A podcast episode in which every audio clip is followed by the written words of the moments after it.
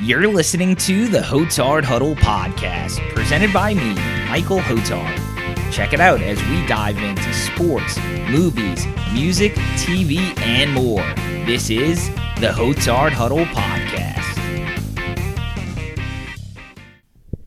Bring it in. It's time for the Hotard Huddle Podcast. I'm your host, Michael Hotard. Today, I am joined by my buddy, Ricky Nix. Uh, Ricky and I went to high school together. He and I both uh, took an advanced T V broadcasting class together when we were in high school. He has dove heavily into the film industry.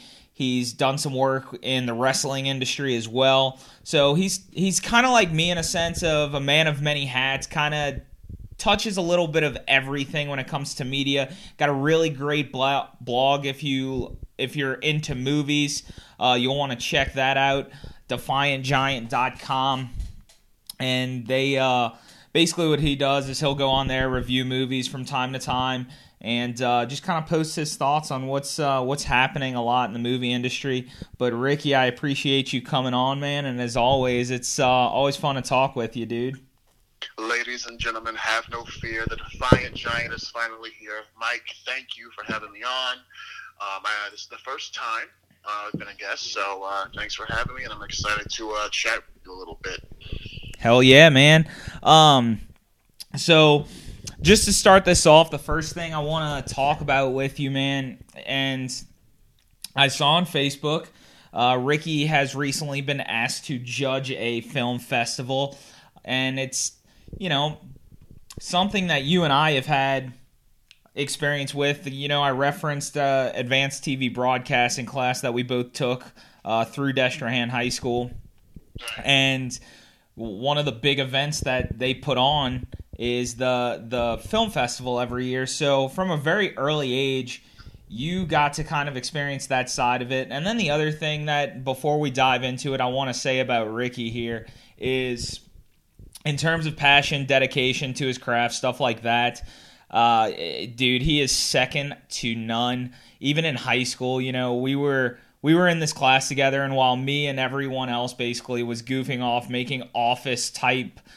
movies or T V shows or series, whatever it is, here he is trying new things with programs like Avid and just trying to polish that craft. So, you know, for when I saw that you were going to be judging this film festival, I was pretty pumped for you, just because I know how how dedicated and how hard you've been working from the time we met when we were, you know, sixteen, seventeen years old. So um, congrats on that, but tell us a little bit about this film festival, dude. Okay, yeah, no worries. Uh, before I get there, though, let me just say about the time at the Satellite Center, um, it... Um I think it was just a matter of uh, opportunities presented to all of us students. You know, we were all there using the same equipment, having the same software, and, you know, people were, um, I'm thankful that they gave us free reign to do, a, you know, a lot of what we felt like we wanted to do outside of the classroom cur- curriculum, you know.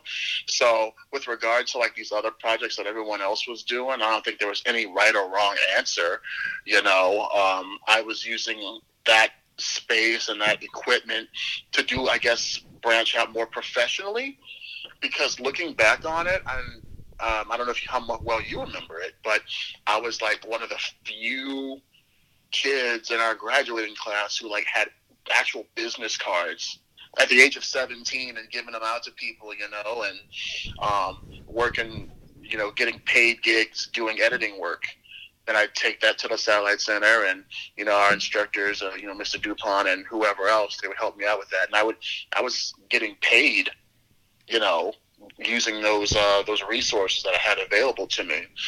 Um, so the only thing um, I can say before I branch off from that is, like, like I said, there's no right or wrong answer, but I think, I mean, still, there's no right or wrong answer, because even though, like, a lot of the people that we went to school with, like, are either branched out to do other, you know, pursued other stuff, um, I think, I like, I don't know how many of us that went there actually are doing film work, like, hardcore. Well, I guess I the am. easiest way to define it, uh, just to kind of help you out a little bit, is at seventeen, I feel like you had your head on your shoulders. You were thinking long term. You were thinking long game. Yeah. Whereas people like me, didn't necessarily take the full advantage like we should have. And it's something that yeah. you mentioned, Mister DuPont. I mean, obviously, uh, you and I are still very close to him and good friends with him. You know, the three of us went out to dinner when you came in town yeah. Yeah, uh, two, two, two years ago, whatever that was. But um, we're still very close to him. But the thing he always preached and kind of beat in our head, and it's true, you know, looking back on this ten years later, is, you know, take advantage of what you got. Otherwise, you're going to regret it. I don't know that I necessarily would say I regret it, but there are definitely opportunities left on the table. And as far as anyone that was in our class, I think of all of them, I think most would point to you and say you took as much advantage of those opportunities as you could. And I think yeah. that's what's kind of led you to where you are now. Right. And you and you also brought up the uh, the film festival um, at the, the Satellite Center. Um, to the best of my knowledge, last I've heard, and this is this has been a few years now, I think that it's on hiatus. They don't really do it anymore. Yeah. Unless you've heard differently, but uh, I attended one um, as a you know as a graduate or whatever. Um, it must have been maybe twenty fourteen, twenty fifteen. It was several years back, and they, uh, you know, some of the folks there, they said, oh, yeah, this is going to be the last one, you know, for the foreseeable future. Um, I don't remember what the reasons were. Maybe it was like budget or um, interest in the whole thing. I'm not really sure. But that, that kind of bummed me out to know that. Um, I don't think I served as a – I don't think I actually judged students' projects.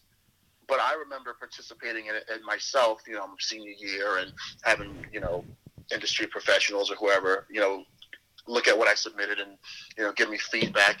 And, you know, I don't know if you remember, but they gave us like this paper printout with like the judges' thoughts or whatever. And I still have that to this day somewhere. You, if it's not here in L A with me, it's at my old place back in Destrehan. That's I, awesome. I, I held on to that stuff, dude. And, I, and it's nice to just look back on and, you know, see what I was trying to do and see what people made of it. And um, just uh, to uh, sort of segue into the whole festival and critiquing thing, this all started last year when I was doing the uh, the reviews on Facebook, as you kept up with, because I know you kept up with it a lot. Yeah. Um, last uh, fe- February of last year, when I was still living in Florida, I just started doing this thing called the New Movie Binge, where I watched movies I uh, had never seen before, and I started writing reviews on on Facebook. I, I had it set to Facebook. Um, when you post, typically you make a post on Facebook. It, there's when you get, when it gets to a certain length, it, it kind of cuts off when you post it, and there's like a see more tab, so you can see the rest of whatever posted. Um, I made it a point to keep it short enough to when you got to that see more part, portion length, I cut it off. So I tried to keep it, you know, just right there, nothing to click, right there. You know, nothing to pursue to finish reading, because I know some people don't like to read long things, myself included. So when I first started doing the reviews, um, I just kept them real short and sweet and to the point. And as I did more of them, they kind of I kind of became a better writer, and um, just they got longer naturally without a, without thought, just because I was becoming a better writer. So um, they stayed on Facebook, and then it got to the point where, okay, I should put these on my website, which I already had. And um, just I, I made a separate section on my website, and so I wrote them on the website, um, still trying to keep the length in mind. And um, once I posted them on the website, I just shared the link, and that drew traffic to my website. And uh, over the course of several months, I ended up doing that for over one hundred thirty films. And then once I moved out here to L A in May of last year, um, you know, I reached out to some best... to some festival judges and told them uh, everything I just told you, basically, and that's how they brought me on. So last year, it was uh, November, I think, there was the um, L A Live uh, Film Fest at the Regal Theaters here in downtown, right next to the Staples Center, actually. They have their yearly festival. Um, and the uh, festival director, Edward Bukowski, another military veteran, because I'm very tied into that community, he brought me on. So that was actually my first job as a judge. And um, that was confirmed in July of last year, but the festival wasn't until November. And so last year, um, I ended up doing one festival. This year, so far, I'm doing three. I'm returning to that festival again for the twenty twenty year. Um, there's a new festival uh, debuting, uh, put on by another gentleman named Devin Powers. It's going to be um, the Black Film Festival Los Angeles, I think it's what it's called. And um, the one that you alluded to earlier that I got brought on to Monday is what's known as the Financial Literacy Film Festival. And what that is, is a uh, it's a film festival where all the films, all, all the films involved serve an educational purpose on uh, financial management. And, you know, how to manage your money, uh, things such as, you know, like retirement and, and insurance and annuities and, um, you know, things of that nature. It sounds like it can be boring, but if you present it, you know, and use it in the right way, it, it, can, it could be uh, something really cool. So I'm really happy to be a part of that. Uh, that's happening in Fresno, California, uh, April, uh, in April.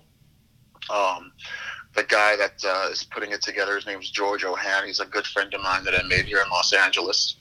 And um, it's an interesting festival because there's only going to be like seven to ten films, especially since it's the first year. And uh, George has a part in producing all the movies involved. So not only is it his festival, but he's producing all the movies, uh, you know, to a degree that's in his festival.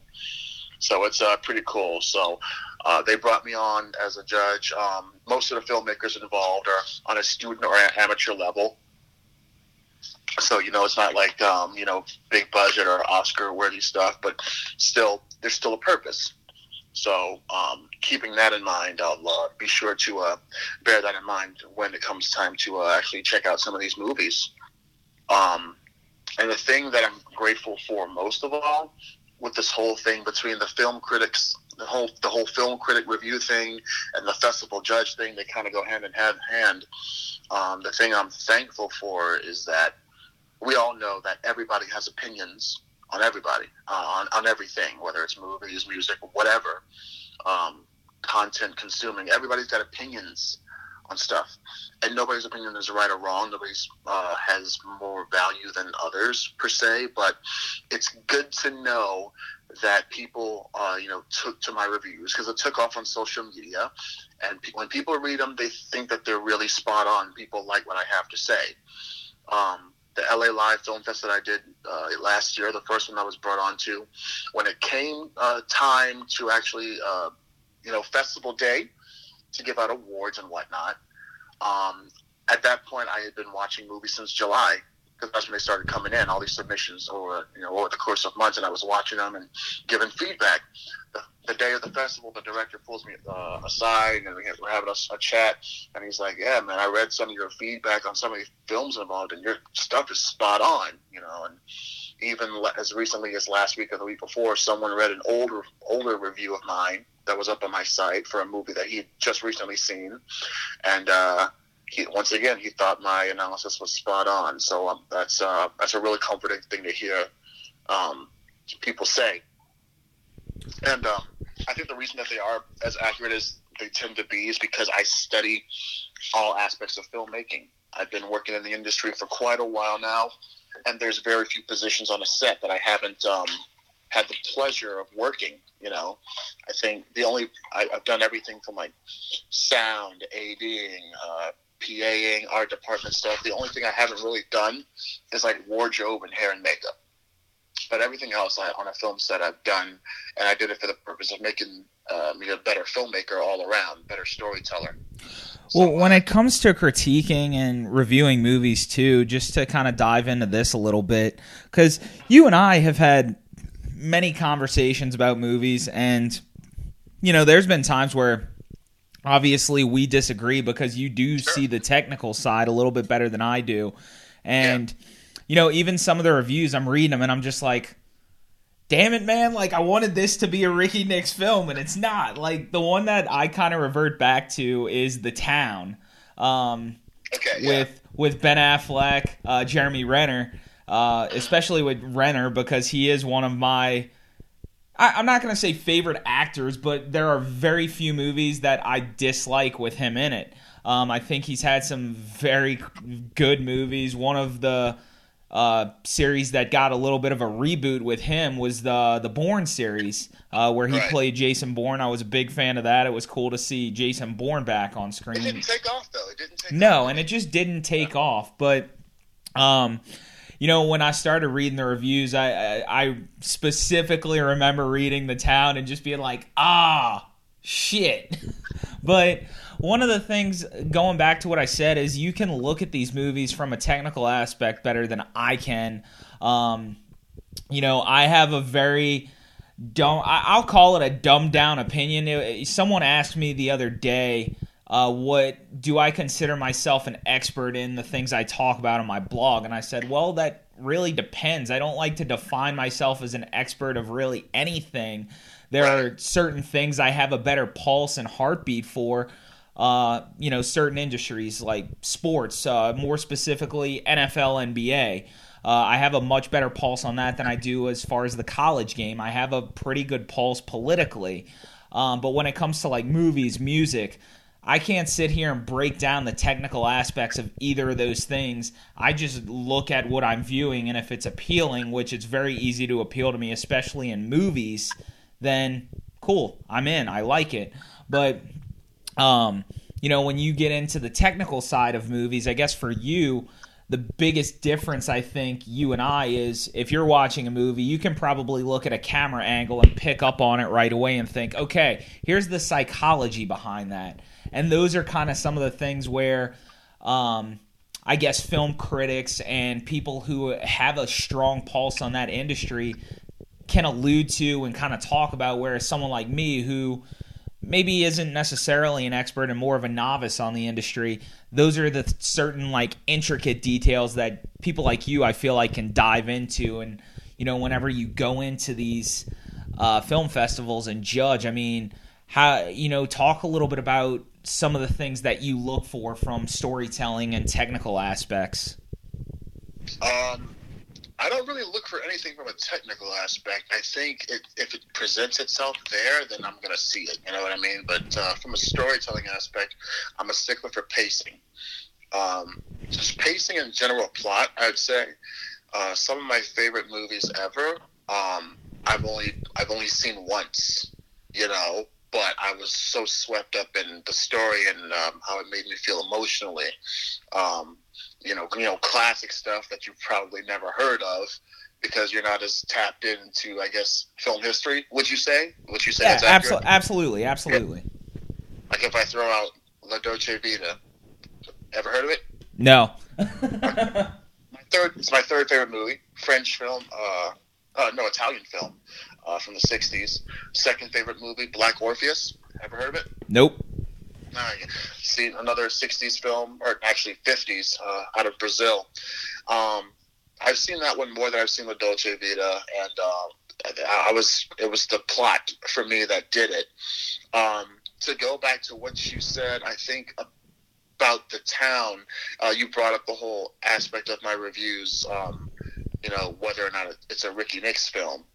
Um, so for anyone that goes to my site, Um, and seen a, a review of mine. It starts off with the, the title, obviously, and then typically I'll start off with a quote from the movie that I feel really encapsulates it perfectly, and then uh, I just go into my thoughts um, for as long as I can, and then I kind of um, close things out um, with some final thoughts, um, mostly being whether or not it is a Ricky Nix film. And what that means is um, is that a film that I, as a director, or as a, as a filmmaker, would be proud to say that I made? Like, is it, is it, or is it something that I would make? You know? Um, like, I'm looking at one right now, A Quiet Place. I went back and said, this is a movie that I would make. It's that good. Um, and that's the kind of stories that I want to tell. I'm looking at another one, Die Hard two. I don't even have to click it. I know it's not a Ricky Nix movie. First one, yes. Second one, not so much. Well, and that's what I love. I think that's what, I guess, encapsulated me to go to your blog and go read these reviews too, is because there was that model of consistency at the end. This is or this isn't a Ricky Nix film. Right. And whenever I'd see, especially when I saw a title that I know I loved, um, right.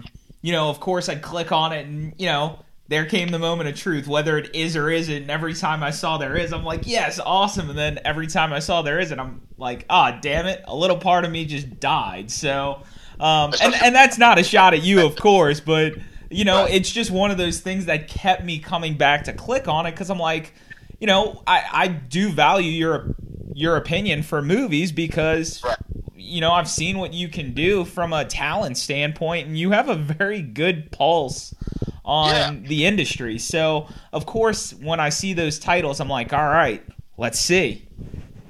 Um. So, right, even right now, I'm looking at one for The Bourne Identity. Um, I gave it three out of five stars, and in conclusion, at the, what I, the, the very last sentence is, it's a Ricky Nix type of film, comma, while not being an actual Ricky Nix film itself. Yeah. And that was like a rare um, uh, thought point on that. Like, it's the type of movie that I would make, but there were just some things about it that were like just off enough for me to not make it an actual Ricky Nix film. And I want to, I just want to say, whether or not it is or not a Ricky Nix film, that's not whether or not it's a good or bad movie. Because a movie can be great, um, you know, but it's not what what I personally have made it. Probably not.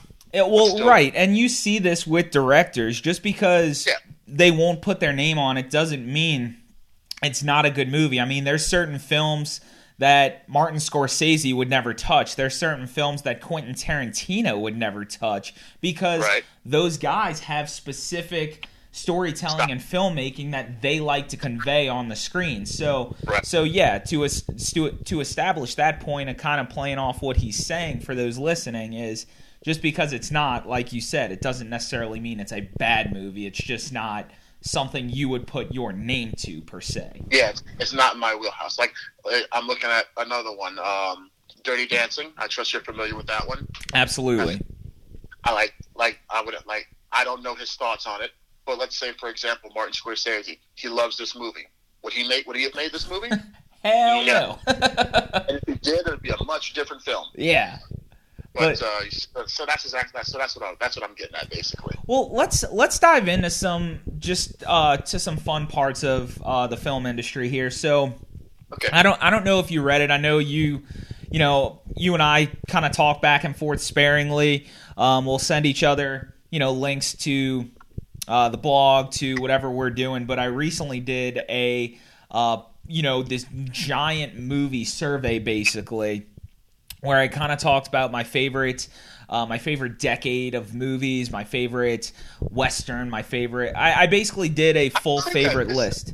Um, I, missed, I think I missed that. Is it under Hotard Huddle? Yeah, yeah, it is. Um, I think I missed that. It should be, if you go on the homepage of it, uh, it should still be one of the first ten in the in the main scroll box at the top. But yeah. um, well, one of the more interesting debates I was having with a couple of people back and forth via text, and again, this could be totally different for you, which is why I'm trying to get your pulse on it, but, um, you know, my two favorite decades as far as movies go, being that if I look at this decade across the board, I can pick movies from basically every year that I loved. I can pick multiple movies that I loved each year, but... And it also has to do with the fact that I grew up watching those movies. But the eighties and nineties for me are far and away my two favorite decades for movies because of that aspect and because of the actors who were involved in those decades. Okay, okay, okay. I don't know what they are, but I'm I'm I'm already willing to bet one of them is the nineties. So, well, yeah, and it's it's a toss-up between eighties and nineties for me. Now, that being said, there I think nineties movies, I think they blew the dramas out of the water. You know, you had Forrest Gump, Good Will Hunting, all these movies that are mainstays in the film industry that a lot of people revert back to. But that being said, I look at the eighties, and I think the eighties kind of blows the nineties out of the water because if you go back year by year, um, from nineteen eighty to nineteen eighty-nine, there were multiple hits each year that resonated with me where I'm like, yes, I love that movie. Whereas the nineties, you know, ninety-three and ninety-four were both big years. And then I think it was ninety-five, ninety-six. There was a kind of a gap there. Like there, not to say there were bad movies because there were still great movies produced, but there wasn't that eye-popping title like Lion King, like Forrest Gump, stuff like that. Whereas the eighties for me kind of had across the board one big title or two big titles each year where I'm like, yes, love that fucking movie. Okay. Um, yeah, I think it's kind of hard to quantify how would how you would um define each genre's, um, each decade of cinema as they go along. Um, but you're right, definitely ninety-four I know was a huge year for movies. My favorite movie ever came out in ninety-four um, Leon the Professional. I think you've seen that one, right? What's that? Leon the Professional? I haven't, actually. Oh, God. All right. You, you, uh, you need to uh, look into that, man. That's my favorite movie. That's my number one movie ever. That okay. Was the, uh, it was Natalie Portman's first movie. She's like twelve years old. Okay. Wow. Okay. She's got Gary Oldman and a, and a few other people. Um, but uh, ninety-four uh, Leon came out. Pulp Fiction came out. Forrest Gump came out. Lion King. You know, I can stop right there. You know. Yeah, for sure. Um, I guess with uh, you know, with those nineties movies, or you know, like I said, I mentioned Forrest Gump. Uh, Good Will Hunting was another big one that came out in the nineties for me that I loved. Um, what's that? ninety-seven I thought I'm not yeah, mistaken. Yeah. Um, but when you look at, at some of the actors in the nineties, uh, you know, Tom Hanks was obviously breaking breaking in pretty heavily to the film industry. Um, Robin Williams had a lot of great movies come out in the nineties, and Robin Williams is, you know, top five actors for me. Um, yeah. You know, one of the things I think that drew me to Robin Williams uh, is the monologues that his movies have. Each and every, yeah. I, every single movie I can think of that I love from Robin Williams, there's one great monologue in it. Um, even Missus Doubtfire, you know, the very end um, when he's talking about his kids. And he basically says, if you take away my kids, that's like taking away air. That means I can't breathe. Um, you know, he had that monologue. He has the monologue in Patch Adams talking about indifference. Um, Good Will Hunting, when he's telling Will, you know, he's smart, but he has no life experience. Therefore, he's an emotionless pile of mess, basically, and rips his life apart after Will tried to do the same to him.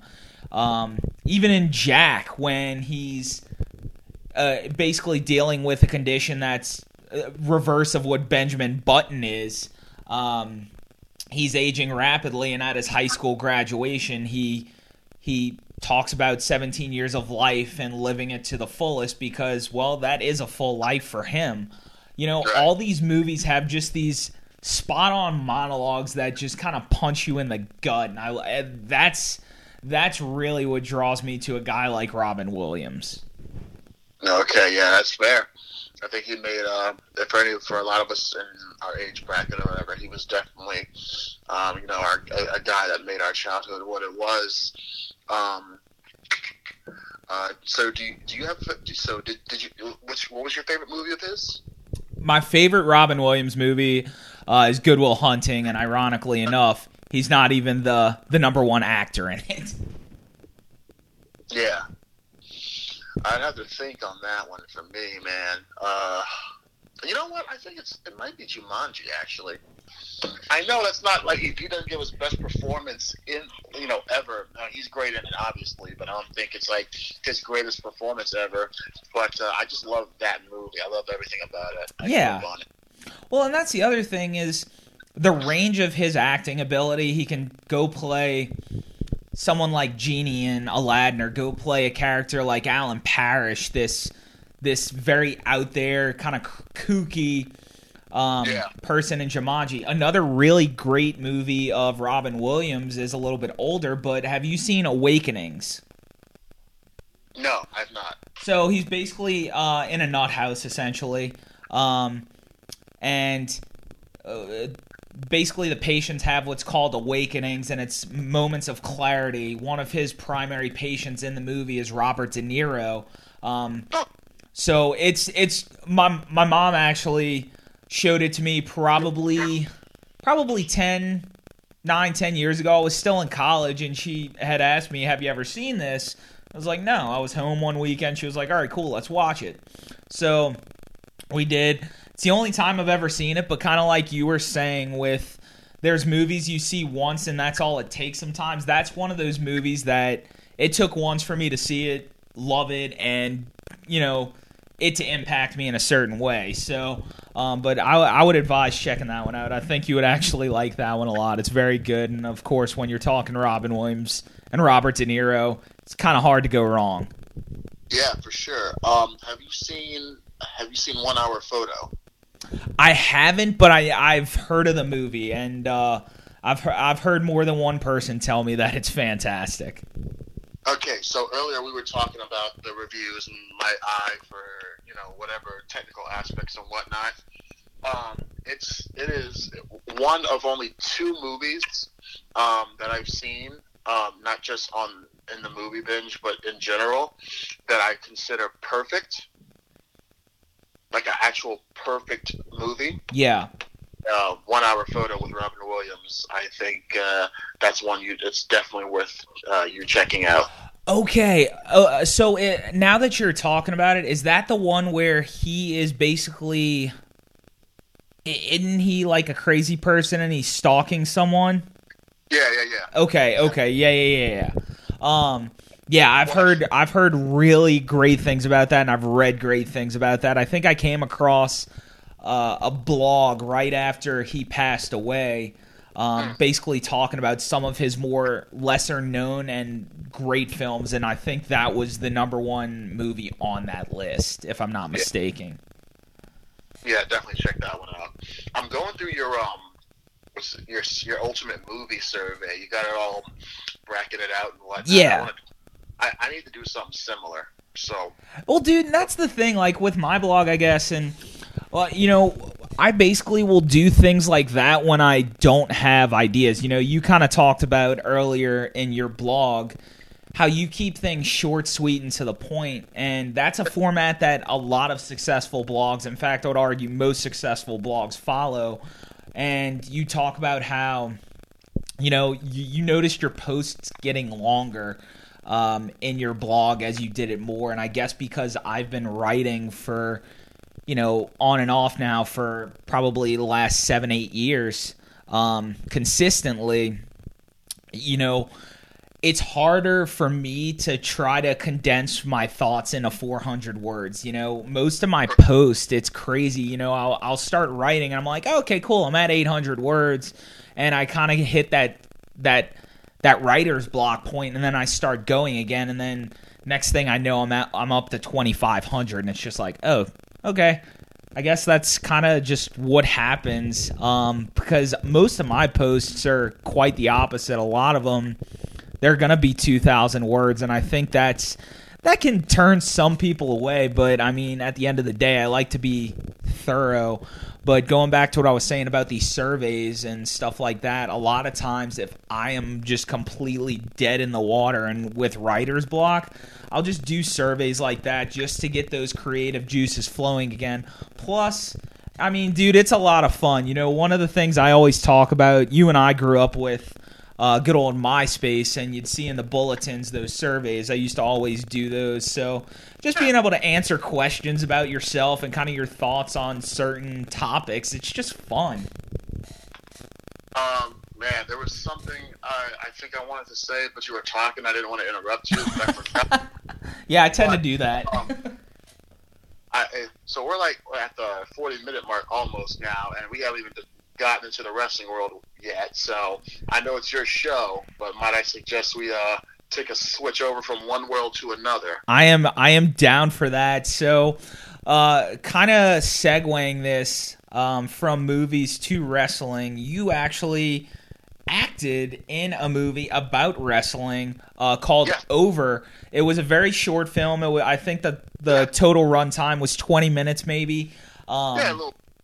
And I remember you telling me about that. So tell us a little bit about uh, tell us a little bit about the movie Over, how that kind of got your involvement, so to speak, and then we can transition from the movies to wrestling in that aspect, because I think it's really cool that you kind of cross those those two interests there. That is a good point. Thank you for bringing that up. Um, yeah, I was still living in Florida, in Orlando at the time, and um, I'm a night owl, so I was up at like really early in the morning, at like four in the morning. I hadn't gone to bed yet. And I see this, I think I was part of a group or something, but I see a post on Facebook talking about, oh, hey, um, I'm working on this movie. We're looking for, um, you know, this type of actor, you know, um, any race, uh, any size, just to play a student in a wrestling school, um, to act in this movie, uh, big plus if you have uh, in-ring experience. At that point, I actually did already have in-ring experience, because I don't know if we've talked about this, but I actually was in wrestling school in Florida for a little bit. Yeah, I talk- did know that. You didn't? Yeah. Okay. Yeah, um, yeah. So I was in wrestling school for a little bit, um, training. Um, the only reason I stopped was because I just couldn't afford it anymore. But um, this was about uh, the following year or so. Um, I see this post, and I I, I send an email immediately. Um, you know, being like, "Oh, hey, I saw your post. I'm interested. Let's get together." Um, went to the casting session. It was on a Sunday, um, and. Uh, Yeah, I ended up get, I ended up just booking the part. It was like a short film about a kid's first day in professional wrestling school, and I play um, a student in one of the school, uh, a, a, one of the students in the school named Ray, um, for the audition process, which you can actually see the video on YouTube. Um, I have it posted up there. Um, I, I, I didn't really have too much to go on, um, so I came up with like a whole backstory, name, and all this other stuff just in case they asked for it. And the guy that was sitting in on the um, the casting process was the director in his first A D. And, um, yeah, I ended up booking the part after a couple reads.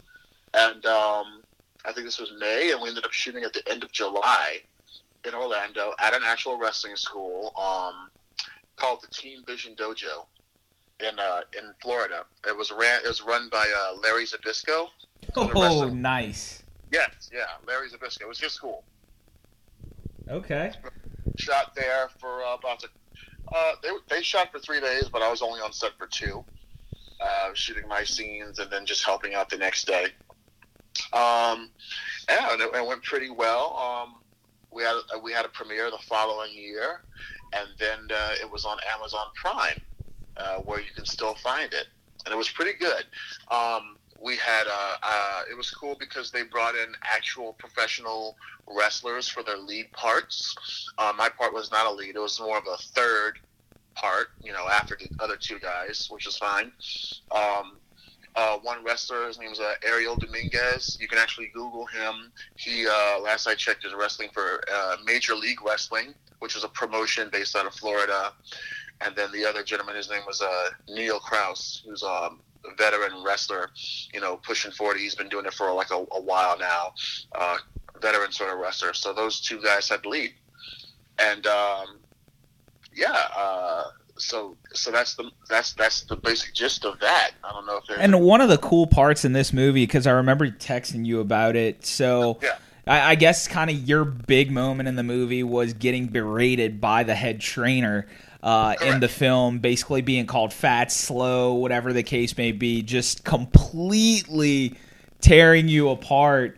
Um, yeah. And I just remember watching that, and I'm just like, oh, shit, that's raw. But um, yeah. it was it, it was solid, man. I mean, uh, it's only twenty minutes. Um, so, and ironically enough, I was on Amazon looking for a movie the other day, and it asked me, hey, do you want to watch this again? And Over popped up. I was like, oh, look at that shit. So yeah. It was pretty funny. But um, uh, that scene you mentioned, though, it's it's funny because the director, he was also the writer, he also uh, was in wrestling school, too. He trained under the Dudleys. Oh, nice. And, uh, the Team three D Academy, I think that's what it's called, um, in another part of Florida, near Orlando. But, yeah, he trained at the Dudley School. And um, that whole thing, um, that whole story, but especially that scene you're referring to where I get my ass chewed up by the head instructor, that's based on actual events. I don't remember if that actually happened to him personally or he saw it happen to somebody else, but that comes from a place of realism. And the, the head trainer guy was based on a real person. That's awesome. Um, yeah. Which, speaking of wrestling, so one of the things that you and I uh, talked about recently, which I'll dive into, Uh, in a second, and that was the Jericho cruise that you went on. We can talk about that, but before that, yeah. One of the cool parts I think about you and your kind of attachment to the wrestling industry is, of course, going back to Full Sail, where you were a student at Full Sail University for a while.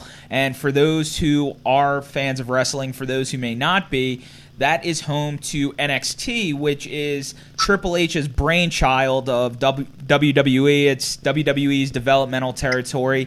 Uh, it's now competing against A E W on Wednesday nights, um, and for viewership, essentially. But N X T, for a lot of people, and correct me if I'm wrong on this, but I think you're one of them, and I have other friends who are like this. They watch N X T more so than they do the main roster in terms of Raw and SmackDown. Um, but because you were at Full Sail, you know, I remember seeing all the posts of you going to these shows, meeting guys like Sami Zayn, um, Enzo Amore, and uh, you know, all these N X T superstars before making their way up to the main roster, which, of course, I'm salivating over back in Louisiana. Like, dude, I'm jealous. So um, I think it's really cool that you got to experience, you know, wrestling at Full Sail with N X T and what is, you know, arguably the better product of W W E.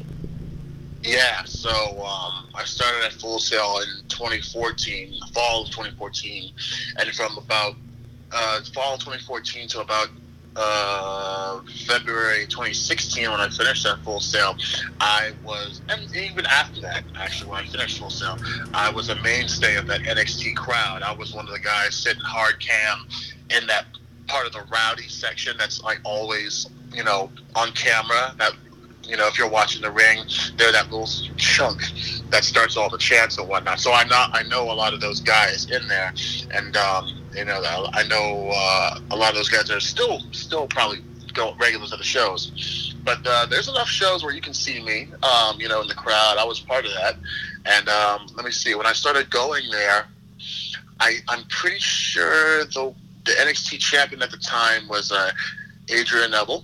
Dude, that's uh, insane. Now, that's going far uh, back. That's, yeah, now Pac on uh, A E W. Um, so he was the champion when I first started attending the shows. And um, so I was there to witness uh, Neville as champion, then Sami Zayn won, then Kevin Owens. And I think, um, I'm trying to remember who was champion uh, by the time I left uh, Florida last year. I, I think it was, I think it was Ciampa. Wow. It was one of those guys. Well, so what's... Yeah. What's wild about it, so when Neville was N X T champion, I mean, that's really when N X T kind of took the mainstream to, to some degree. I mean, it's still, I wouldn't call it full mainstream because it is still the developmental developmental territory, but that's when N X T really started catching airwaves for a lot of wrestling fans. And, of course, it's now devolved into something much bigger than what it was. Um... So I think it's yeah, cool you got there to see all these all these stars who are now on the main roster, especially from the women's division, because you got to see the four horsewomen of N X T yeah. while they were in N X T. So that's dope. Yeah, I, I was there when Becky Lynch was still kind of an afterthought at N X T. It was all about Charlotte and Sasha and even Bayley. Um, I was there when N X T wasn't even going on the road. All, all the N X T, I'm sorry, takeovers. Um, I was there, you know, when takeovers were still happening in-house in, in Orlando before they got so big that they started going all over the country now. Um, and I, you know, I, yeah, I met Big Cass and Enzo, and I met a lot of people. Uh, one of my favorites was uh, Baron Corbin. Yeah. Um, this was before he started talking. This is when he didn't talk at all, and he had his long hair, and he had the biker sort of gimmick. Um, much different from, you know, where he is now in SmackDown. So I'm happy to say that a lot of the ros- a lot of the talent that makes up the main roster, I saw them when they were getting, uh, you know, their feet wet at N X T.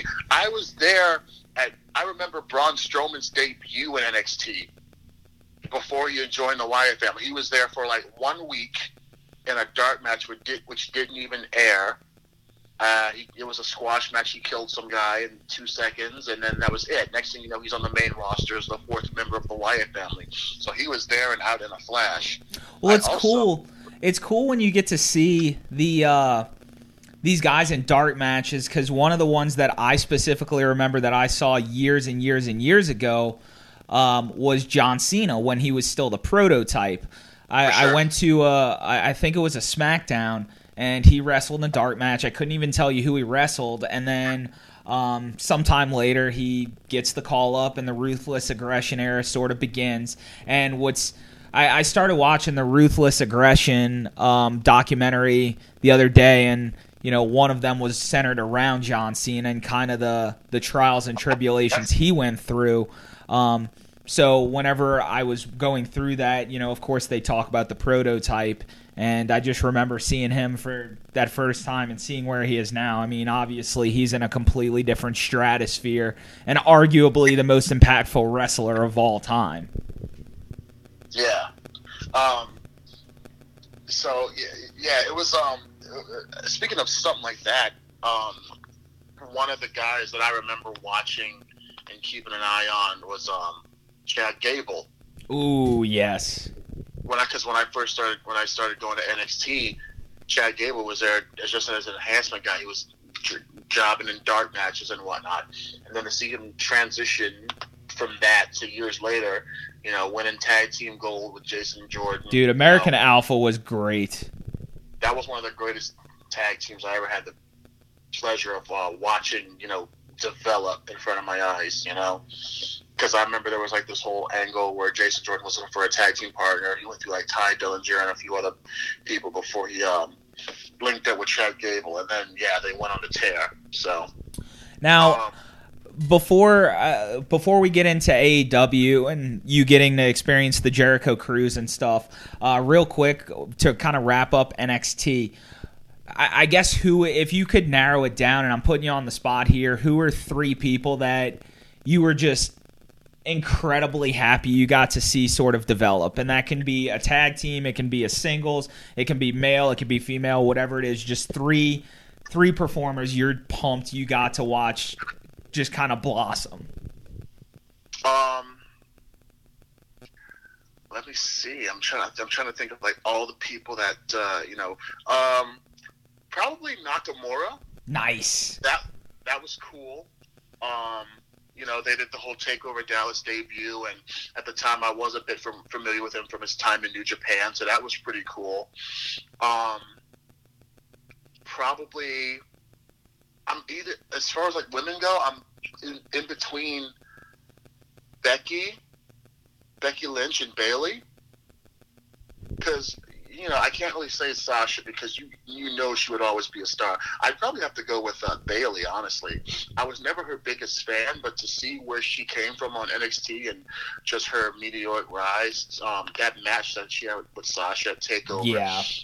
Uh, you know, you know what I'm talking about. Yeah. First, it was Takeover Brooklyn one or two. That was pretty great.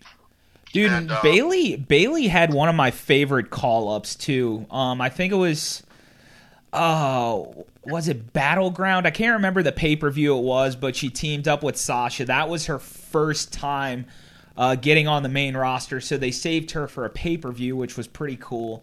Um, but yeah. I actually went back and watched that uh, pop that she got the other day. It was massive. Um, so she had by far one of my favorite call-ups, I think. Um, and another person for me is, um,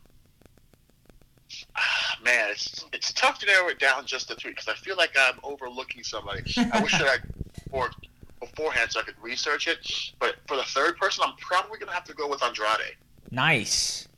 Because um, when he debuted, it was just like, when, I remember when he debuted in N X T, I liked him immediately, but I, you could kind of get the feeling like, oh, this guy's not really going to go anywhere. They're not going to do too much with him. He's just kind of here.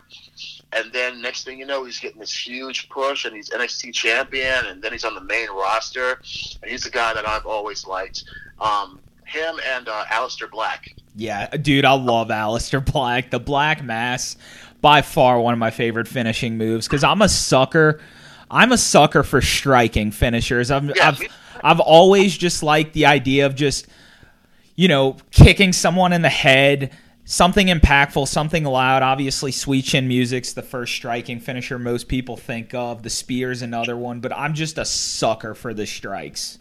Absolutely. Um, yeah, because I remember when uh, it came time for him to get called up, and it was like his last night at N X T, and everybody was like, please don't go, please don't.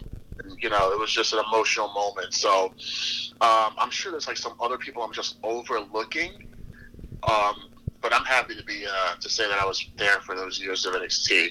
Dude, you got I, you got the brunt of it, man. You got the bulk of almost all the people who are stars on the main roster now. That's freaking amazing. Yeah, and even my, my girl, she attended those shows before I did, so she was there when Seth Rollins became first champ, and she oh, was there that's for dope. The, the infancy of N X T. Yeah, and I feel like I caught, I came around at a much better time and a more interesting time. It was yeah. just take off.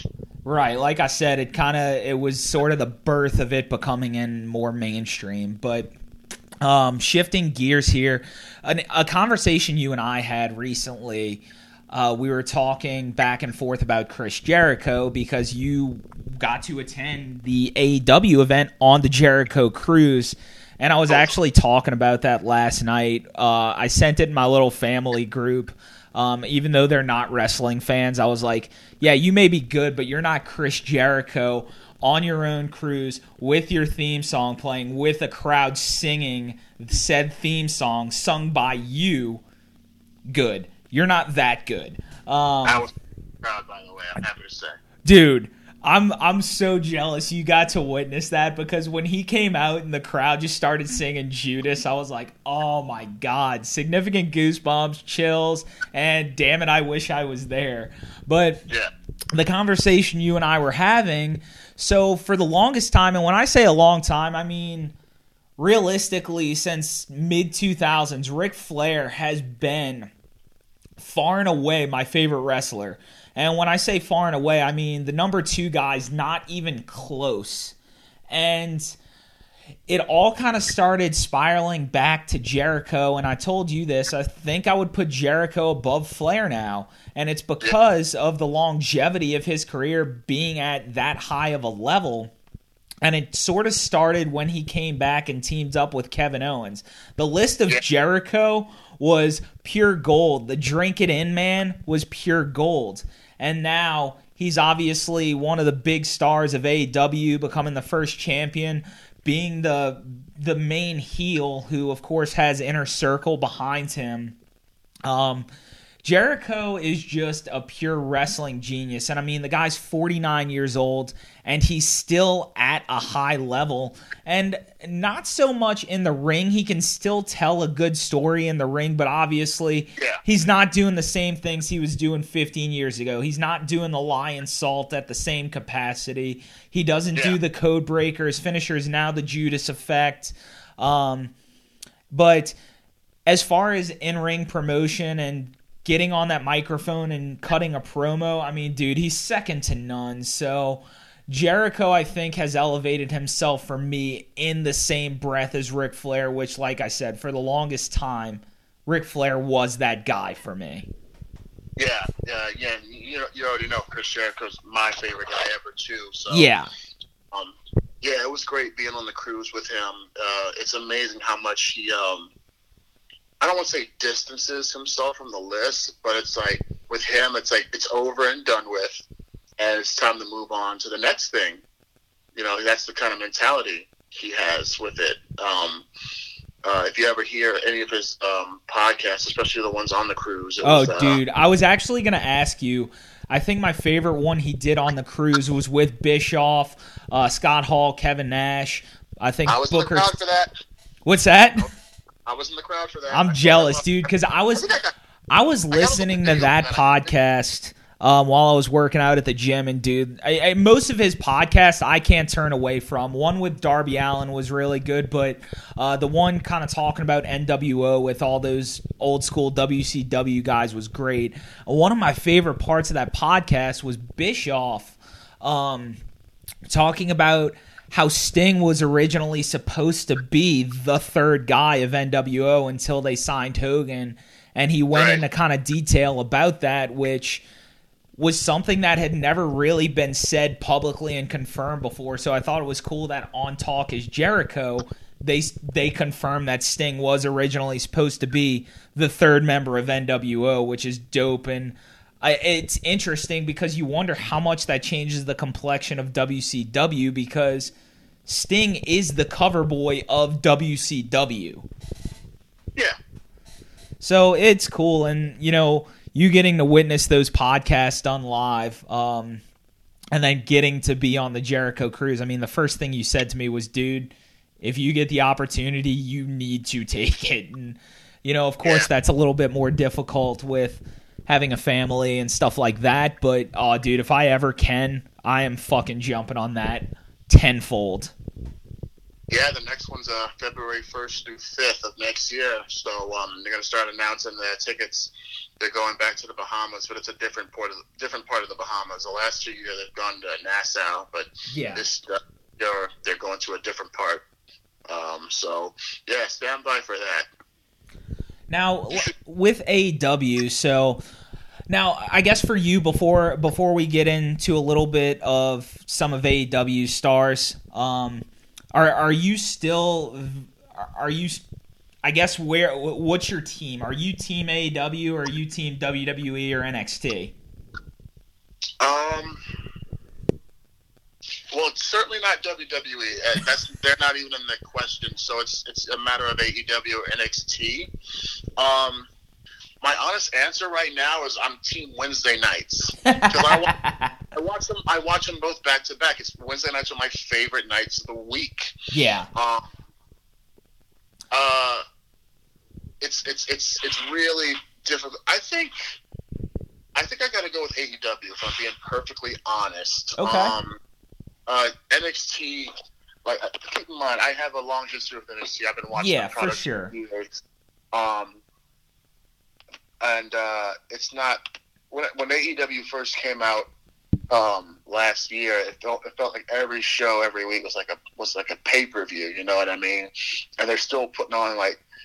There's just like a lot of new territory to tread with A E W, you know what I mean? Well, the storytelling with A E W is second to none. I was telling someone this the other day. The fact that a rivalry between Moxley and Jericho has kept them from touching each other until basically this week is yeah.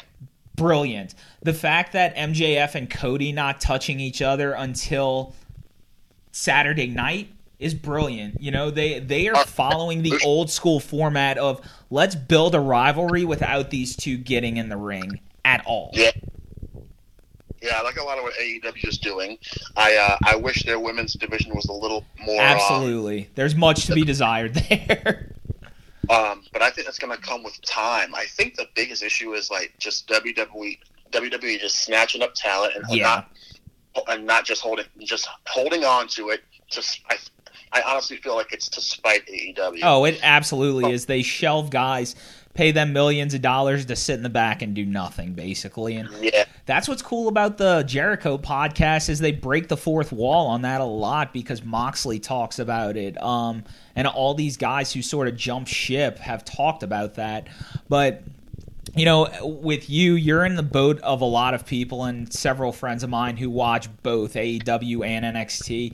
For me, I've just completely cut out W W E. Uh, in fact, the the the only reason I got on W W E Network was to watch the Ruthless Aggression documentary, but I'm also using my friend's account. I canceled it.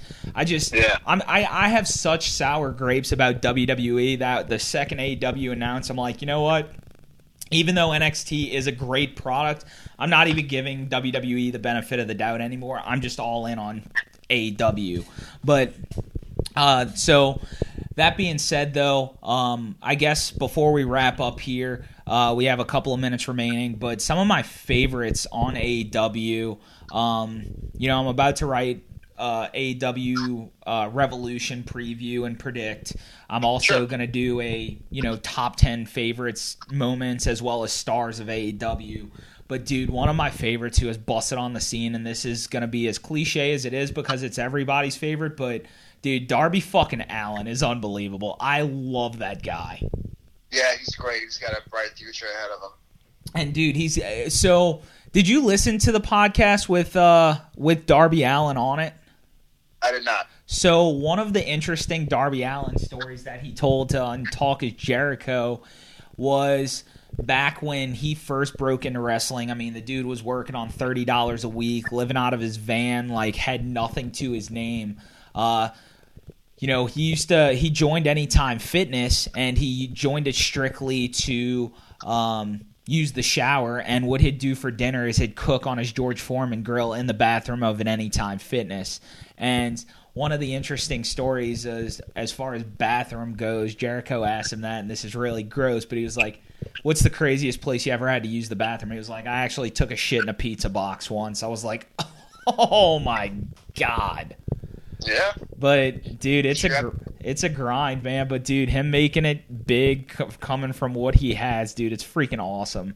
Um, I met him on the cruise too. I actually had a talk. I don't know if you know this, but he's a film guy too. Yeah, he talked about a lot of that on his uh, oh. on the podcast, and that okay. a lot of the films or a lot of the uh, vignettes and montages he creates, he, it's him doing the editing and shooting for them.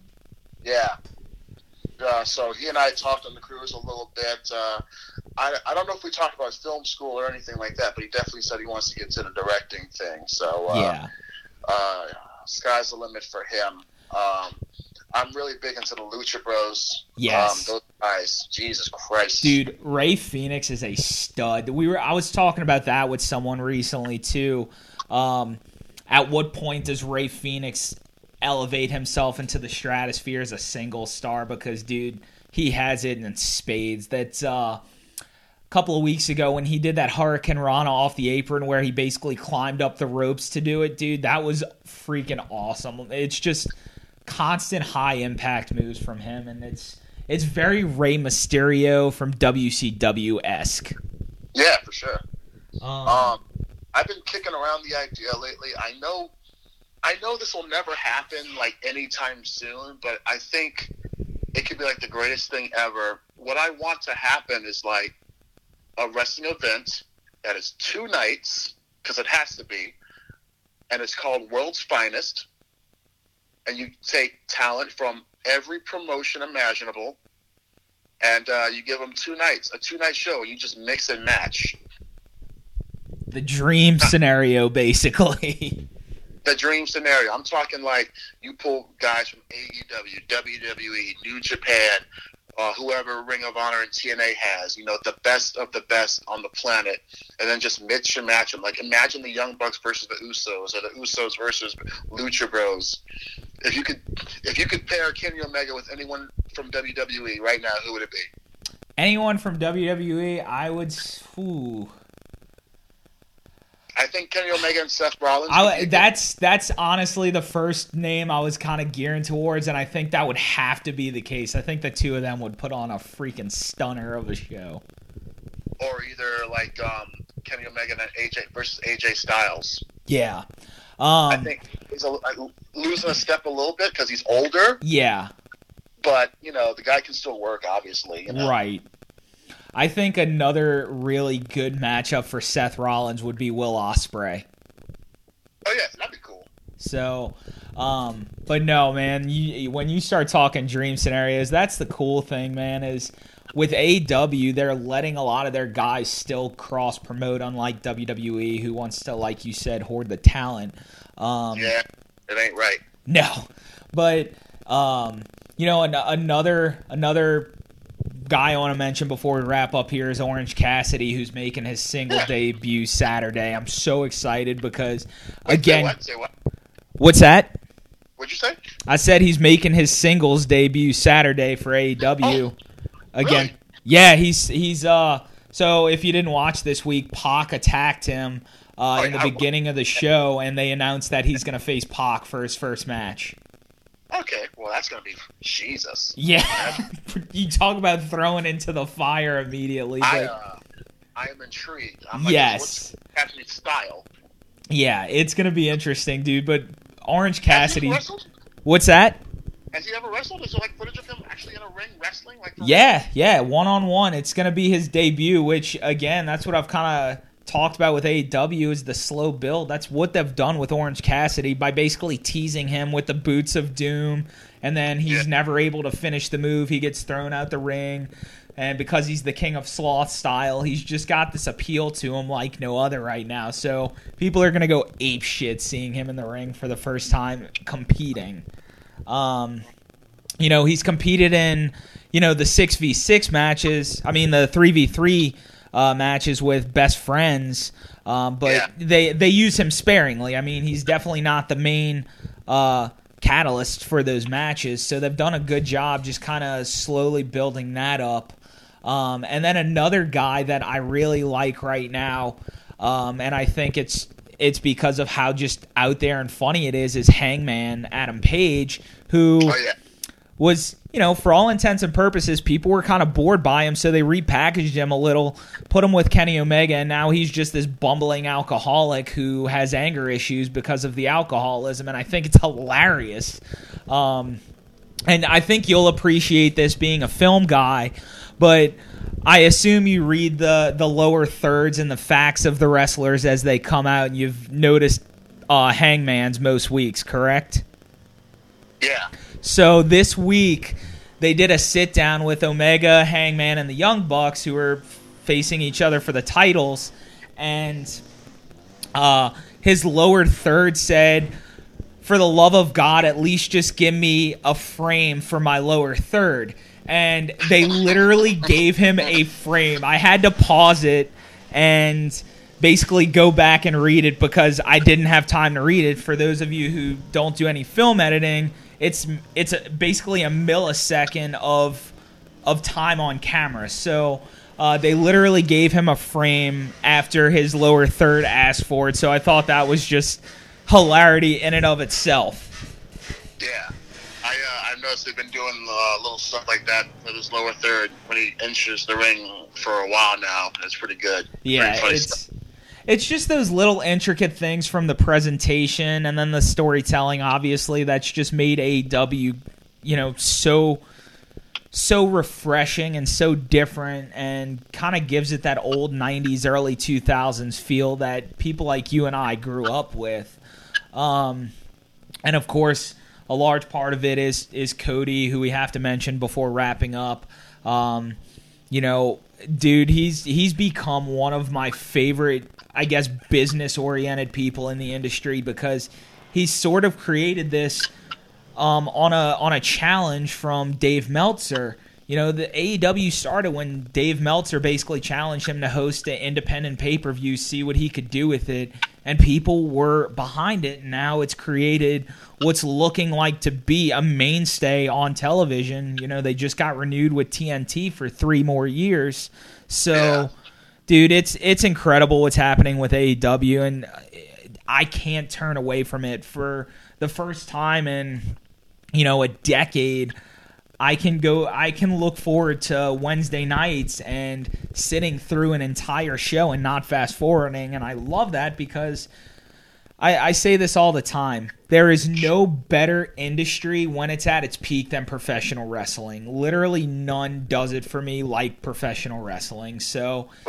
Seeing A E W be able to reach that peak again, dude, I hope they can keep that momentum because it's fucking awesome. Uh, yeah, there was, I mean, there was another thing. Oh, uh, uh there was something else I was going to say, but now I can't remember what it was, but, uh, another time then, I guess. But yeah, A E W, uh, it's, uh, pretty lit, bro. Yeah, I'm, dude, I'm excited moving forward. But with that being said, um, Ricky, as always, man, I appreciate you coming on. Uh, good luck with the film festivals. And, um, dude, it was a hell of a lot of fun talking to you, recanting some of those experiences that you've had with wrestling and filmmaking. And, dude, best of luck. I feel like there's a lot of ground we still didn't cover, so we'll have to do this again. Oh, without a doubt. I, I, te- I literally tell every single guest, it's only a matter of time before I have you back on, just because hey, you can cover so much in one hour, and then there's still so much left to be desired. But, uh, dude, I appreciate you coming on. And uh, for those who uh, want to follow him, that's Ricky Nix, uh, last name spelled N I X X.